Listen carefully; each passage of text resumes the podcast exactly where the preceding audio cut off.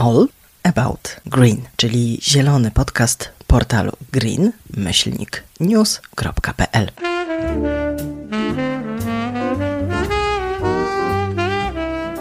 Tu znajdziesz najnowsze wiadomości o transformacji w energetyce, o OZE, elektromobilności, przemyśle, światowych trendach i tym, jaki mają wpływ na polską politykę i gospodarkę. Nie zabraknie też zielonej kultury.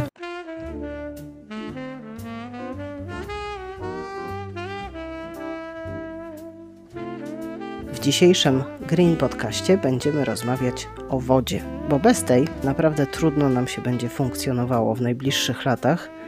Braki wody odczuwamy już teraz w Polsce, nie tylko w Polsce. Ja nazywam się Agata Rzędowska, a z Państwem i ze mną w Green Podcaście jest dr Sebastian Szklarek z Europejskiego Regionalnego Centrum Ekohydrologii Polskiej Akademii Nauk oraz współtwórca strony bloga Świat Wody Blog. Dzień dobry. Dzień dobry Pani.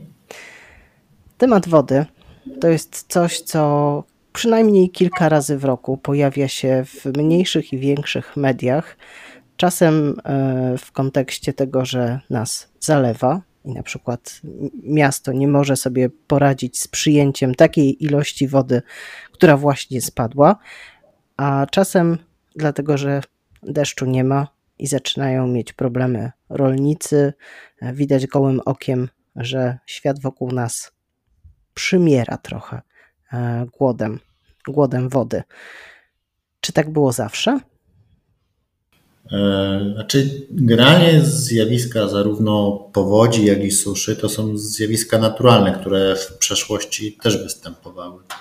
E, kwestia tylko, jak, jak one są intensywne i jakie są ich skutki. No i tutaj w dużej mierze zależy to od naszych działań. A te nasze działania to jest e, niezbyt kontrolowane spalanie paliw kopalnych, które spowodowało nagromadzenie się CO2 w atmosferze i to zaburzyło nam pory roku na przykład w Polsce? Tak, znaczy to, to nasze działanie ma jak gdyby takie dwa aspekty, y, Poś, bezpośredni i pośredni. Y, ten pośredni to jest, tak jak właśnie Pani wspomniała, ta zmiana klimatu, bo w, w przypadku zasobów wody ona wpływa przede wszystkim na y, charakter opadów i poprzez zmiany temperatur na parowanie. Natomiast ten bezpośredni wpływ naszej działalności to jest już to, co robimy z wodą na powierzchni Ziemi, czy z tą wodą podziemną.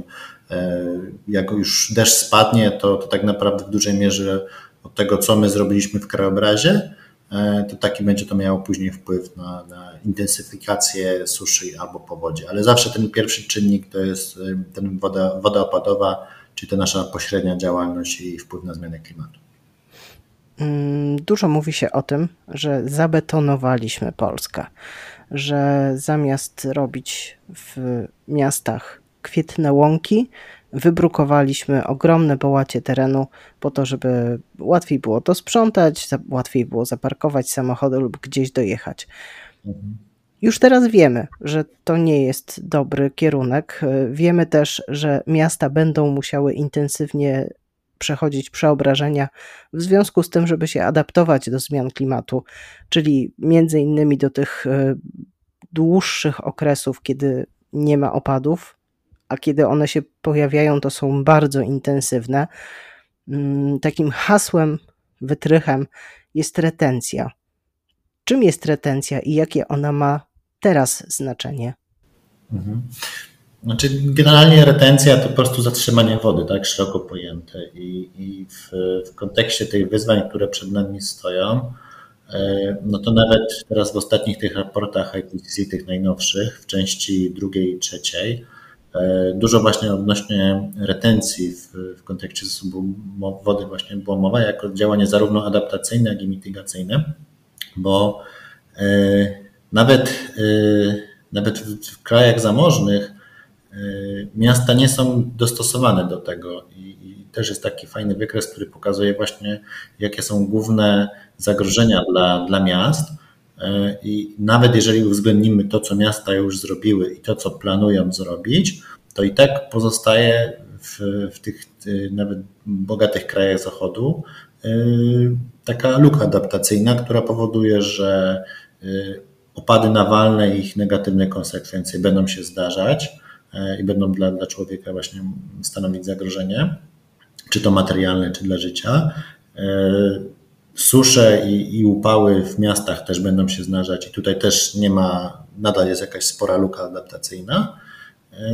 No a jako rozwiązanie raport IPCC wyraźnie wskazuje, że rozwiązania bliskie naturze, tak? czyli, czyli taka błękitno, to u nas w Polsce bardziej to jest błękitno-zielone rozwiązania, czyli wszystkie takie wielofunkcyjne tereny zielone, które oprócz tego, że nam pomagają tą wodę retencjonować, E, poprawiają wilgotność otoczenia, to jeszcze mają wiele innych e, zalet w postaci redukcji miejskiej wyspy ciepła, e, poprawy jakości powietrza, redukcja hałasu, wspieranie bioróżnorodności, czyli takim jednym rozwiązaniem właśnie też retencję możemy załatwić, ale też mamy dużo innych aspektów. I te najnowsze raporty IPCC właśnie na to wskazują, że nie możemy już stosować rozwiązań zero-jedynkowych, żeby tą lukę adaptacyjną mm, załatać, tylko musimy szukać tych właśnie rozwiązań wielofunkcyjnych, które y, przyniosą także korzyści y, w innych aspektach y, naszego życia.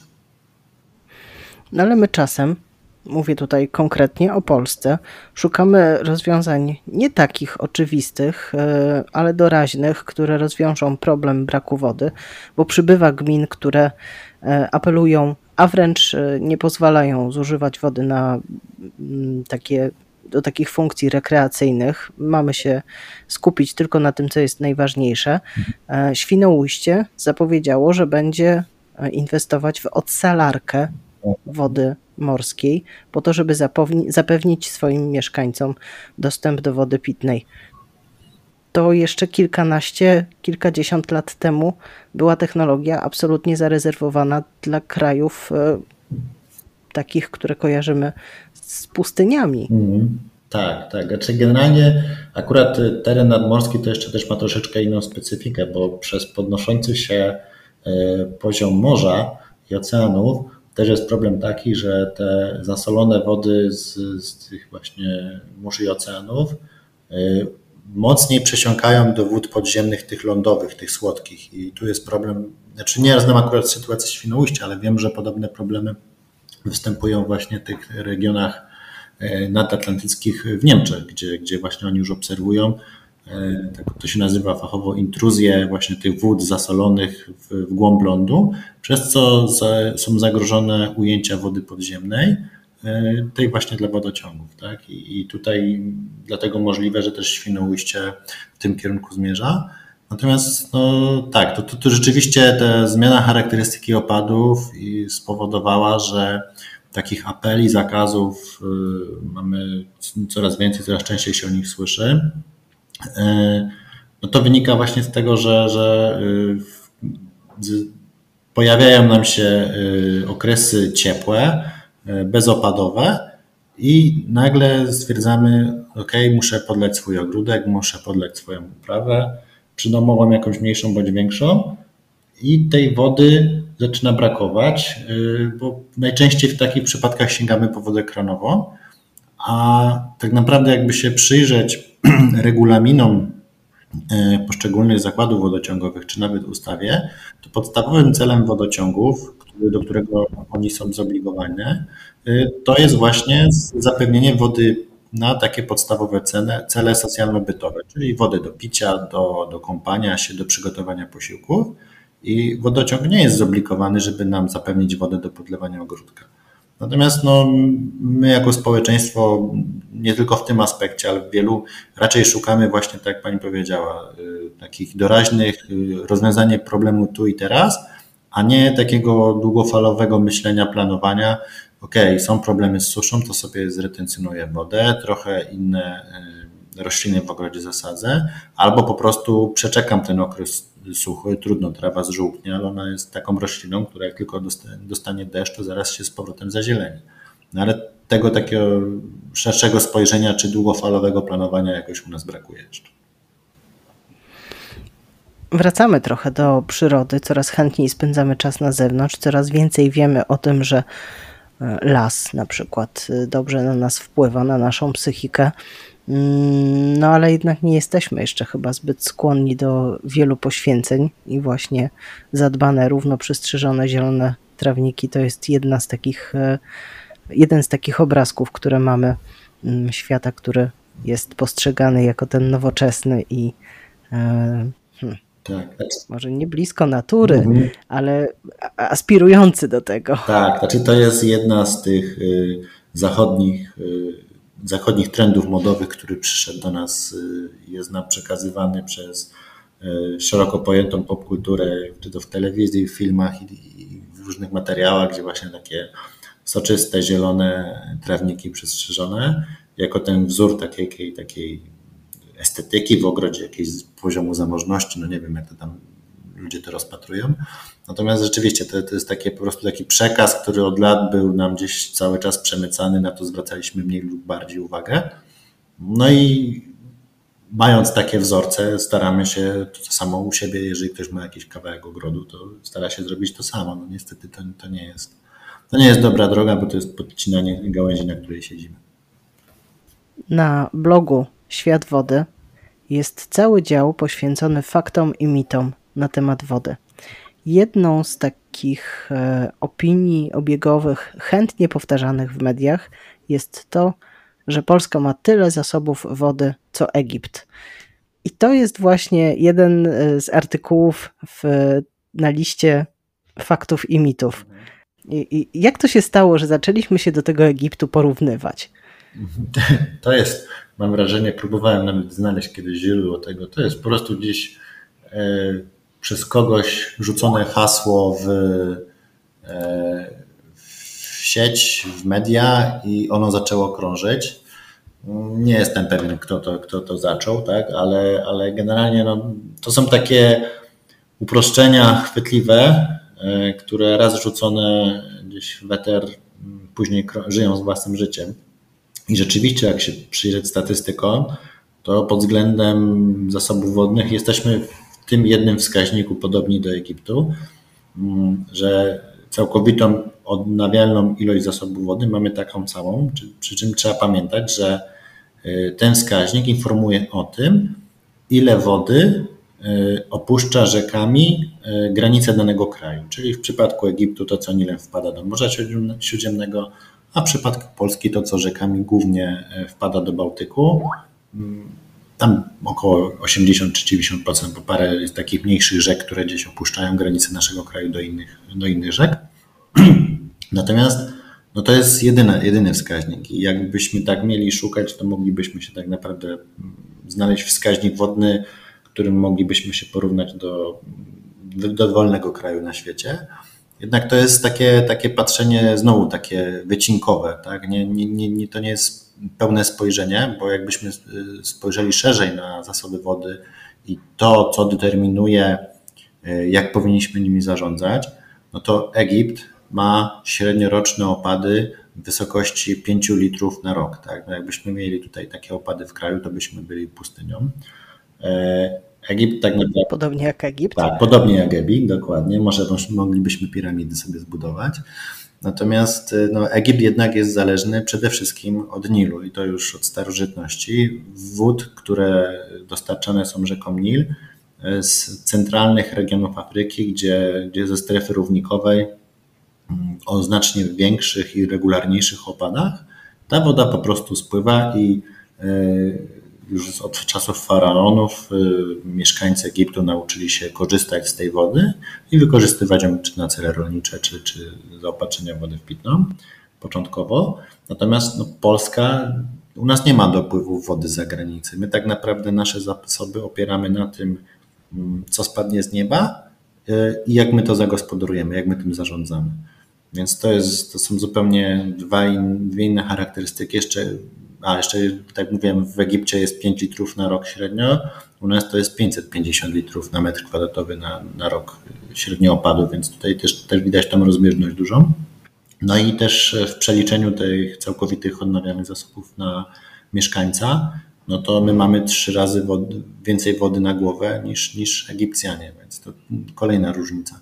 Więc to, to nie można tak porównywać sobie i jeszcze pod to układać gospodarowanie wodą, bo jeden wspólny wskaźnik znaleźliśmy i musimy myśleć tak, jak Egipcjanie myślą. No ale dobrze byłoby jednak wykorzystywać mądrze te zasoby, które mamy.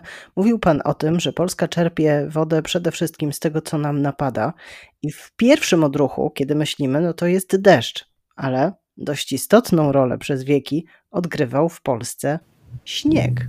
Tak. Którego teraz nie ma. Tak, to jest tak, to jest jedna z wersji opadów atmosferycznych, właśnie albo deszcz, albo śnieg.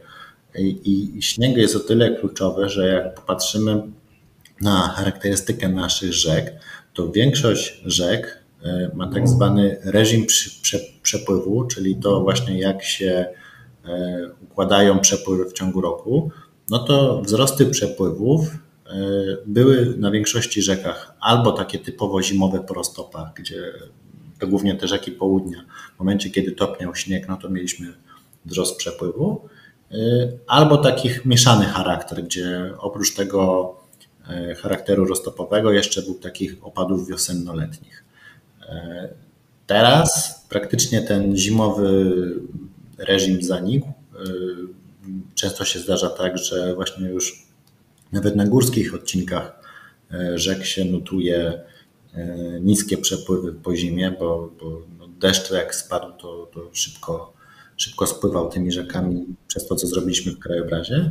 Natomiast przez to, że mamy brak śniegu, no to też nie ma takiego e, regularnego odtwarzania zasobów wód podziemnych, które są też cenne z kilku powodów, bo jednak e, jak mamy śnieg, no to to powoli topiąc się znacznie wolniej spływa po powierzchni, a właśnie lepiej infiltruje.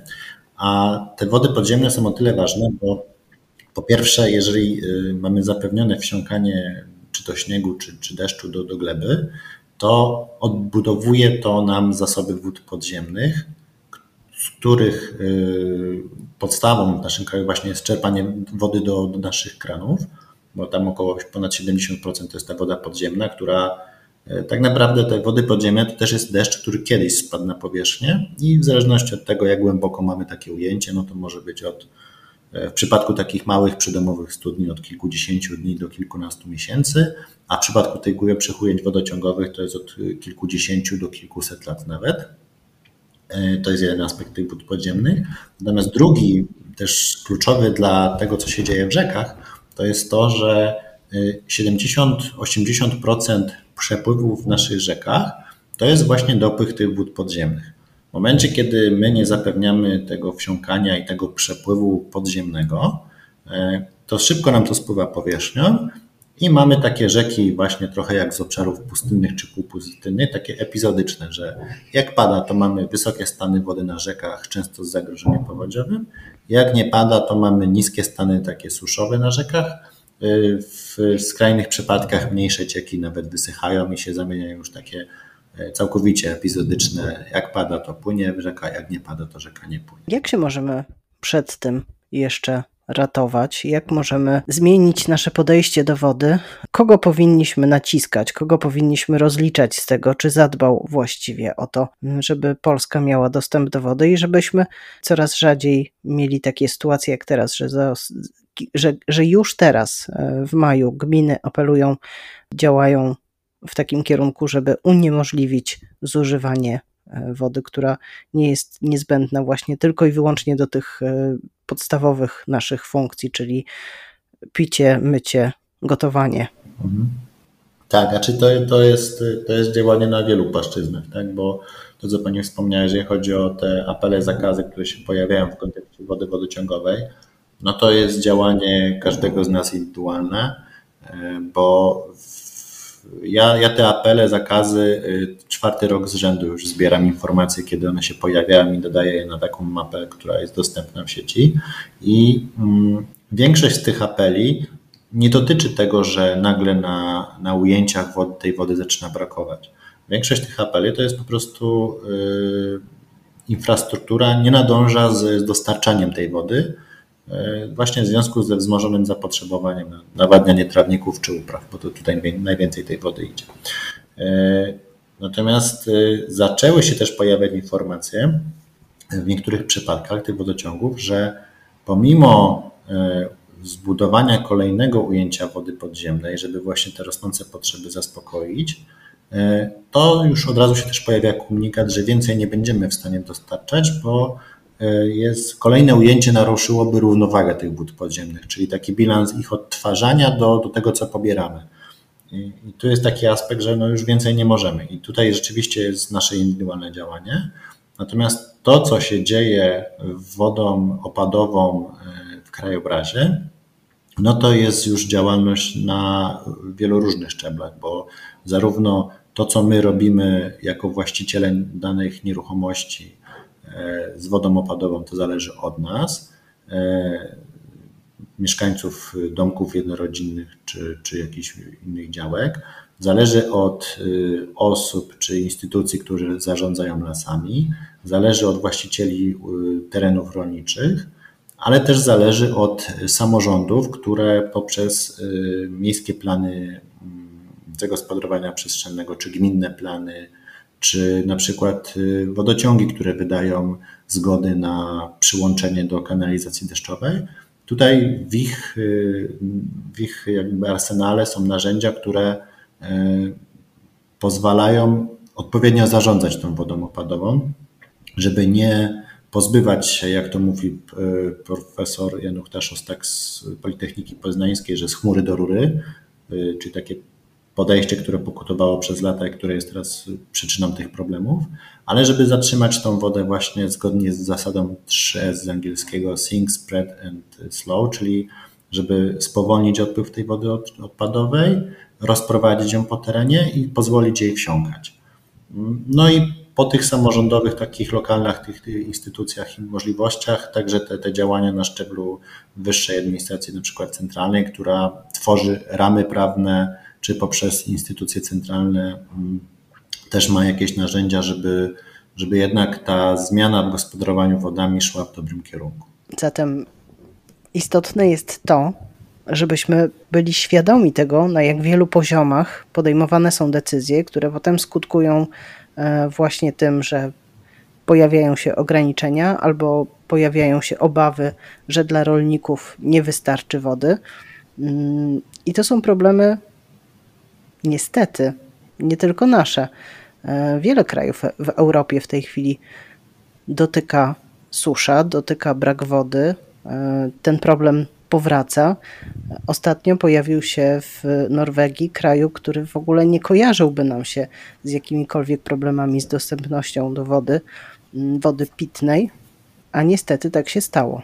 Mhm. Także to nie zależy od stopnia zaawansowania i, dostęp, i zasobności krajów, tak, tak. Znaczy, no to, to jest problem, bo generalnie mm, tymi zmianami, tymi problemami jest dotknięty cały świat i to tak naprawdę jakby popatrzeć, to e, w każdym regionie świata jest problem ilości wody, albo nadmiaru, albo niedoboru, albo z jakością wody.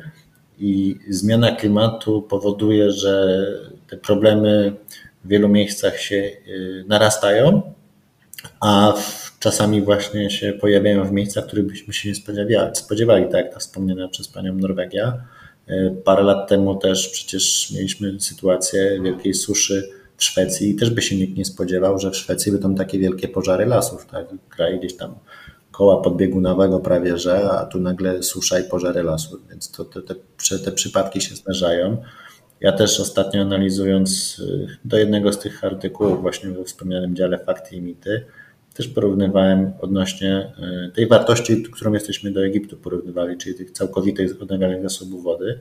No na przykład takie kraje jak Niemcy czy, czy Holandia no mają ten wskaźnik znacznie większy od nas, wielokrotnie na osobę, a też się borykają z problemami powodzi i suszy, więc to, to, też, to, to też pokazuje, że no to, są, to są problemy, które y, y, dotykają nawet, wydawałoby się, kraje zamożne y, i, i i tak jak się mówiło, że w, w tym wiek XXI będzie wiekiem wojen o wodę e, i wyzwań różnych związanych z gospodarką wodną, no to my to teraz obserwujemy właśnie w wielu różnych krajach, także na przykład właśnie w tej Norwegii. Bo braki wody kojarzą nam się z krajami odległymi od Polski, krajami pustynnymi, afrykańskimi.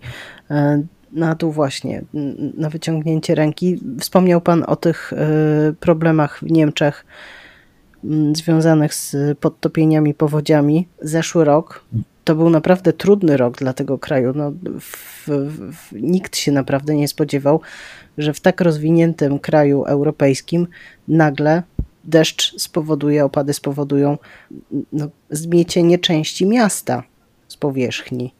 Mhm. Tak, tak. Znaczy to, to w ogóle też jest taki. E, to był ekstremalny opad, na który no, nie da się być przygotowanym, bo, bo to są e, intensywne, punktowe opady. Tak? To nie jest jakiś taki opad frontowy, który się przytacza linią przez, przez daną część e, świata. Mm, no i, i właśnie to pokazało, że nawet kraje rozwinięte no, nie, nie są. No właśnie to jest ta luka adaptacyjna, o której wspomniałem wcześniej, że Mm, no, nie dało się przygotować na ten opad. No to tak jakby nagle no, po prostu oberwanie chmury. I też słyszałem komentarze właśnie, że to jakby nagle, nagle jezioro z nieba nam spadło. E, problem właśnie jest tutaj taki, że to, że takie opady się zdarzają i będą zdarzać coraz częściej, to jest właśnie efekt zmian klimatu, bo, bo w cieplejszym powietrzu, znaczy raz, że cieplejsze powietrze powoduje to, że mamy większe parowanie wody z krajobrazu, to dwa, w cieplejszym powietrzu więcej wody się zmieści, zanim on się zamieni w opad. Dlatego właśnie mm, też mamy to, co obserwujemy, czyli rosnące, wydłużające się okresy bez opadów, no bo żeby to się zamieniło w opad, no to musi tej wody się zrobić miejsce więcej, albo musi temperatura spaść, żeby był efekt skroplenia się. A jak już się to uzbiera, no to właśnie mamy takie nawalne opady. W przypadku właśnie zeszłorocznym w Niemczech to się skończyło tragicznie. E, a w, w przypadku Polski w zeszłym roku też mieliśmy wiele takich przykładów, na przykład w Poznaniu, gdzie w ciągu dwóch, trzech godzin e, mieliśmy opad, w trakcie którego spadła norma miesięczna opadu, tak? Więc to, to, też no, no nie ma takiej infrastruktury, która byłaby w stanie to przyjąć i to jest konsekwencja zmiany klimatu. Natomiast tutaj też przy tych, tych takich nawalnych opadach też jest, y, uwidacznia się to, ta druga część e, wpływu naszej działalności na, na obieg wody, czyli to, co już na powierzchni się dzieje, bo, bo to, że na przykład był zalany Poznań, to jest efekt betonozy. To, że doszło do tej tragedii w Niemczech, no to też jest taki problem, że po prostu w wielu regionach świata e, zaufaliśmy infrastrukturze i podeszliśmy z zabudowaniami blisko do rzek, a rzeki od zawsze wylewały w mniejszym bądź większym stopniu. No i Kiedyś to ryzyko też istniało, też się zdarzały powodzie, że, że dobytek był zabierany czy życie przez, przez taką powódź. Jednak no my, my tak zawierzyliśmy tej infrastrukturze w postaci wałów czy różnych innych odwodnień, że no potrafiliśmy jeszcze bliżej do tych, do tych rzek y, podejść. My w Polsce też mamy taki przykład Wrocławia z 97 roku, gdzie y, zabudowało się tereny zalewowe, Przyszedł, przyszły ekstremalnie mokry okres i mieliśmy powódź tysiąclecia. Ja całe życie mieszkam w Warszawie i trochę się tego obawiam, że te rosnące blisko Wisły na terenach, e, o których zawsze się właśnie mówiło, że to były tereny zalewowe, rosnące teraz osiedla.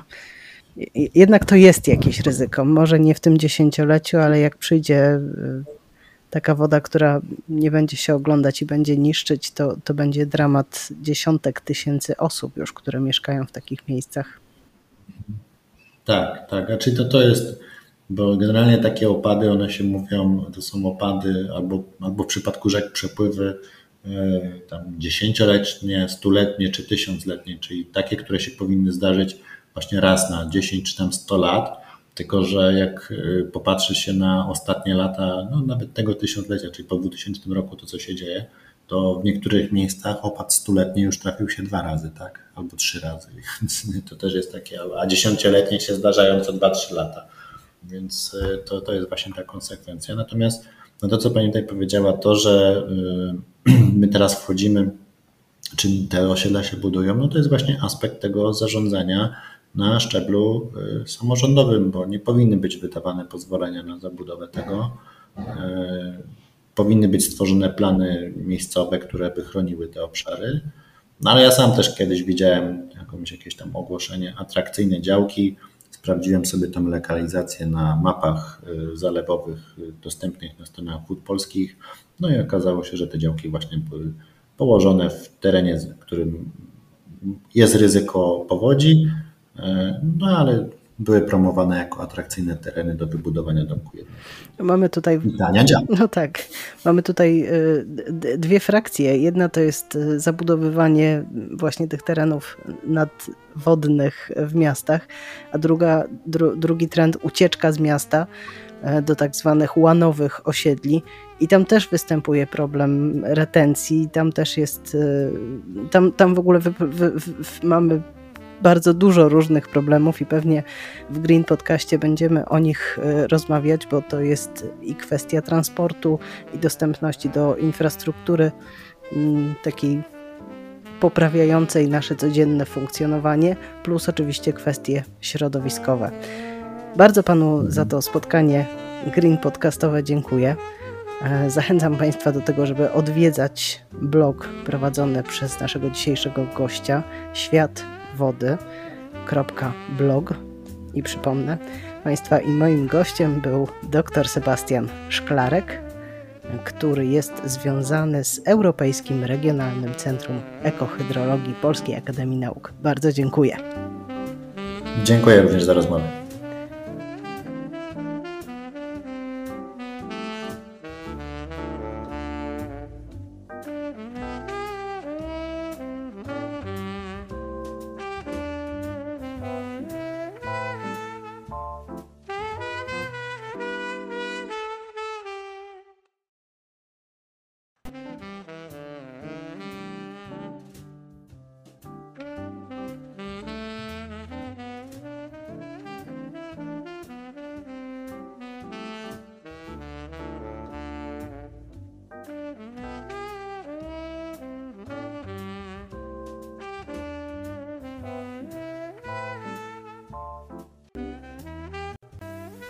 Więcej zielonych newsów znajdziesz codziennie na stronie green-news.pl.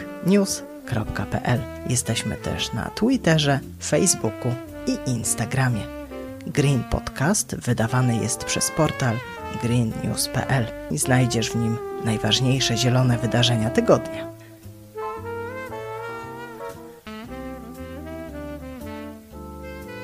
Chcesz wiedzieć więcej? Zapisz się na nasz newsletter na stronie green-news.pl. W zakładce newsletter wpisz swoje dane.